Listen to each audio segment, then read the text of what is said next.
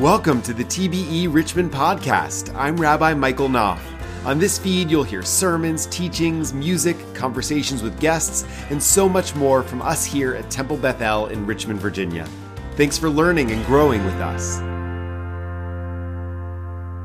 Good Shabbos. Good Shabbos. As we find ourselves in the thick of winter, and a shockingly and suddenly cold one at that, I found myself contemplating a piece by my own one? teacher and rabbi, yeah, Fern Feldman, called To Dwell in Thick Darkness the sacred dark in Jewish thought. In the article, Rabbi Fern observes that some say they want to embrace the dark when they mean embrace the grief and anger and suffering in the world and be present with it rather than denying it. But Rabbi Feldman isn't interested in that aspect of darkness. Rather, what interests her is how, in the darkness, all separation dissolves into oneness. Darkness is depths, caves, wombs, soil that sprouts seeds, soothing shade, and nighttime during which we dream, grow, and make long term memory. Darkness, she concludes, can be a source, essence, innermost being, transcendence, embodiment, mystery. Rabbi Fern's words resonate with me deeply today, not just because we gather here on the shortest Shabbat day of the year, but because our Parsha unfolds in a complex web of dreams dreams shared, dreams interpreted, and dreams fulfilled. Parshat Miketz begins with the interpretation of Pharaoh's two distressing dreams of cows and corn, which, as an aside, would be an amazing name for a band. Joseph, who is found in his lowest point as a prisoner in Pharaoh's dungeons, is brought forward on recommendation of the royal cupbearer to offer meaning to these troubling visions. But the Joseph brought before Pharaoh is changed and less selfish than the favored brother we saw who, without care for his brothers last week. Now he comes before Pharaoh and declares, Biladai, Elohim ya'aneh et shalom Pharaoh. It is not himself who will see to Pharaoh's welfare, but God. As an agent of the divine, Joseph predicts with chilling clarity the pending ecological crisis and offers a path forward to collectively respond to the famine and its dire consequences. Pharaoh, so impressed, elevates Joseph to oversee such preparations, and Joseph rises to prominence second only to Pharaoh. If that were the end of this Parsha, things would be less messy. Instead, we see that famine brings Jacob's sons, minus Benjamin at first, to Egypt in search of food. In the ensuing encounter, Joseph recognizes his brothers, but they do not recognize him. It seems worth highlighting that Joseph begins this encounter by accusing his brothers of being miraglim, spies.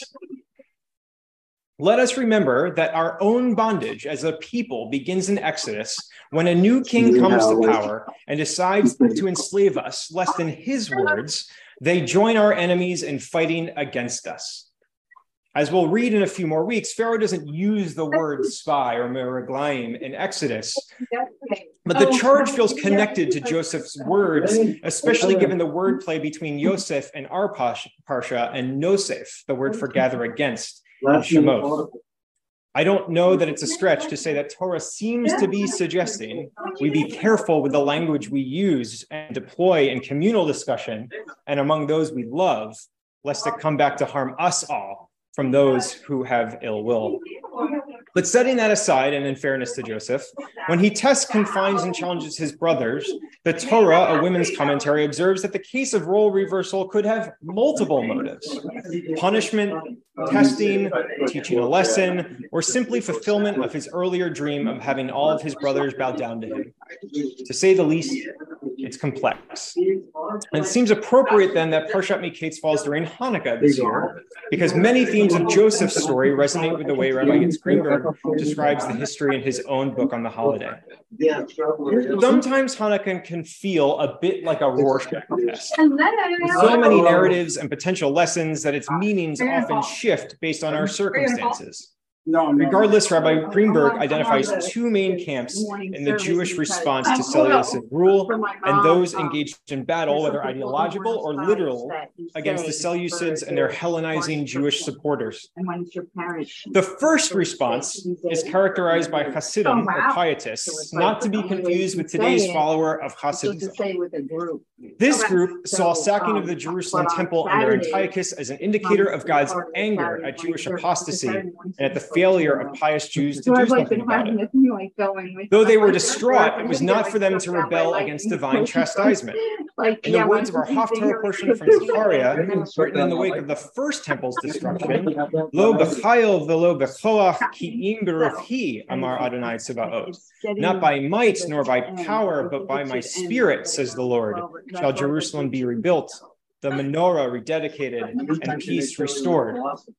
It's a wonderful vision, but one to be fulfilled by the divine. The second approach, though, was that of the Maccabees, initiated by Mattathias. Taking matters into their own hands, the Maccabean fighters retake the temple a little less than three years after its desecration, head of Rosh Hashanah in, in 164 BCE. Under the leadership of Judah Maccabee, they decide to wait a few months to see if the pietist messianic vision will come true. When Rosh Hashanah and then Sukkot pass without a rededication of the sacred altar from the divine, the Maccabees realized, in Yitz Greenberg's words, that there was a natural date to target for completion of the restoration, 25th of Kislev, the third anniversary of the imposed cult's desecrating sacrifices. What more appropriate day, Rabbi Greenberg asks, to dedicate the purified temple? And she lived in the Maccabees could wait for the return of prophecy and miracles said to have passed centuries earlier, but in the interim, a human victory helped by God was an adequate basis for renewing the temple. Rabbi Greenberg marvels at the courage and unquenchable hope that kept Judah and the Maccabees going. While we know this wouldn't be the end of their fight against outsiders, it's a miracle in and of itself and a testament to that courage that we still exist today to light the Hanukkah candles coming. Look at this cute hat. This Shabbat is more than the shortest in daylight of the year, uh, beating out last week by a whopping 17 seconds, just for the record. It's also the darkest in another way. I can get In addition to our proximity to the winter solstice this past Wednesday, tonight, as we've been celebrating, is Rosh Chodesh, the new moon. Yeah. The days are short and the night is also particularly dark with Yeah. the absence of the moon's glow. Still, Rosh Chodesh, every Rosh Chodesh for that matter, is inherently about renewal, or in the spirit of this season, rededication and rediscovery of unquenchable hope. It is in the darkest moment that we find deep spiritual wisdom of Hanukkah. Uh, another one of my teachers, Rabbi Natan Margalit, wrote in the post about why Hanukkah isn't a minor holiday. I'll let you guess as to what the crux of his uh, what his argument is.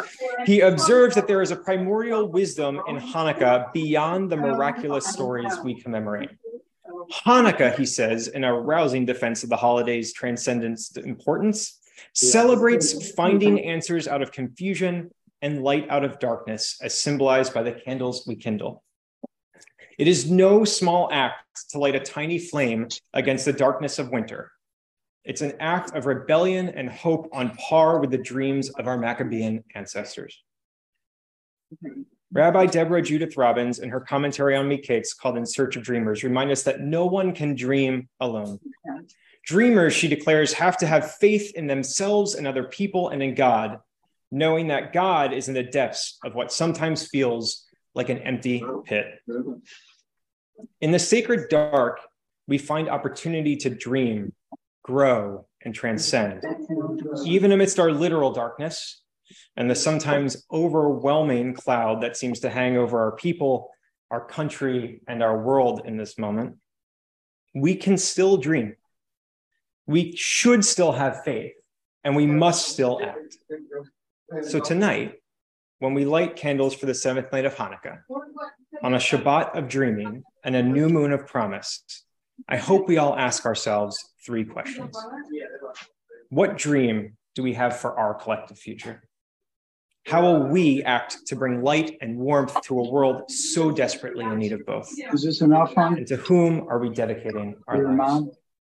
Or- Good Shabbos, Hag Urim Sameach, and Chodesh Tov. This has been the TBE Richmond podcast. Once again, I'm Rabbi Michael Knopf. On behalf of all of us here at Temple Beth El in Richmond, Virginia, thanks for listening. I hope this episode was uplifting and enriching. If you haven't already, please subscribe to this feed wherever you listen to podcasts so you'll never miss an episode. And please rate and review us so others will have an easier time joining the conversation.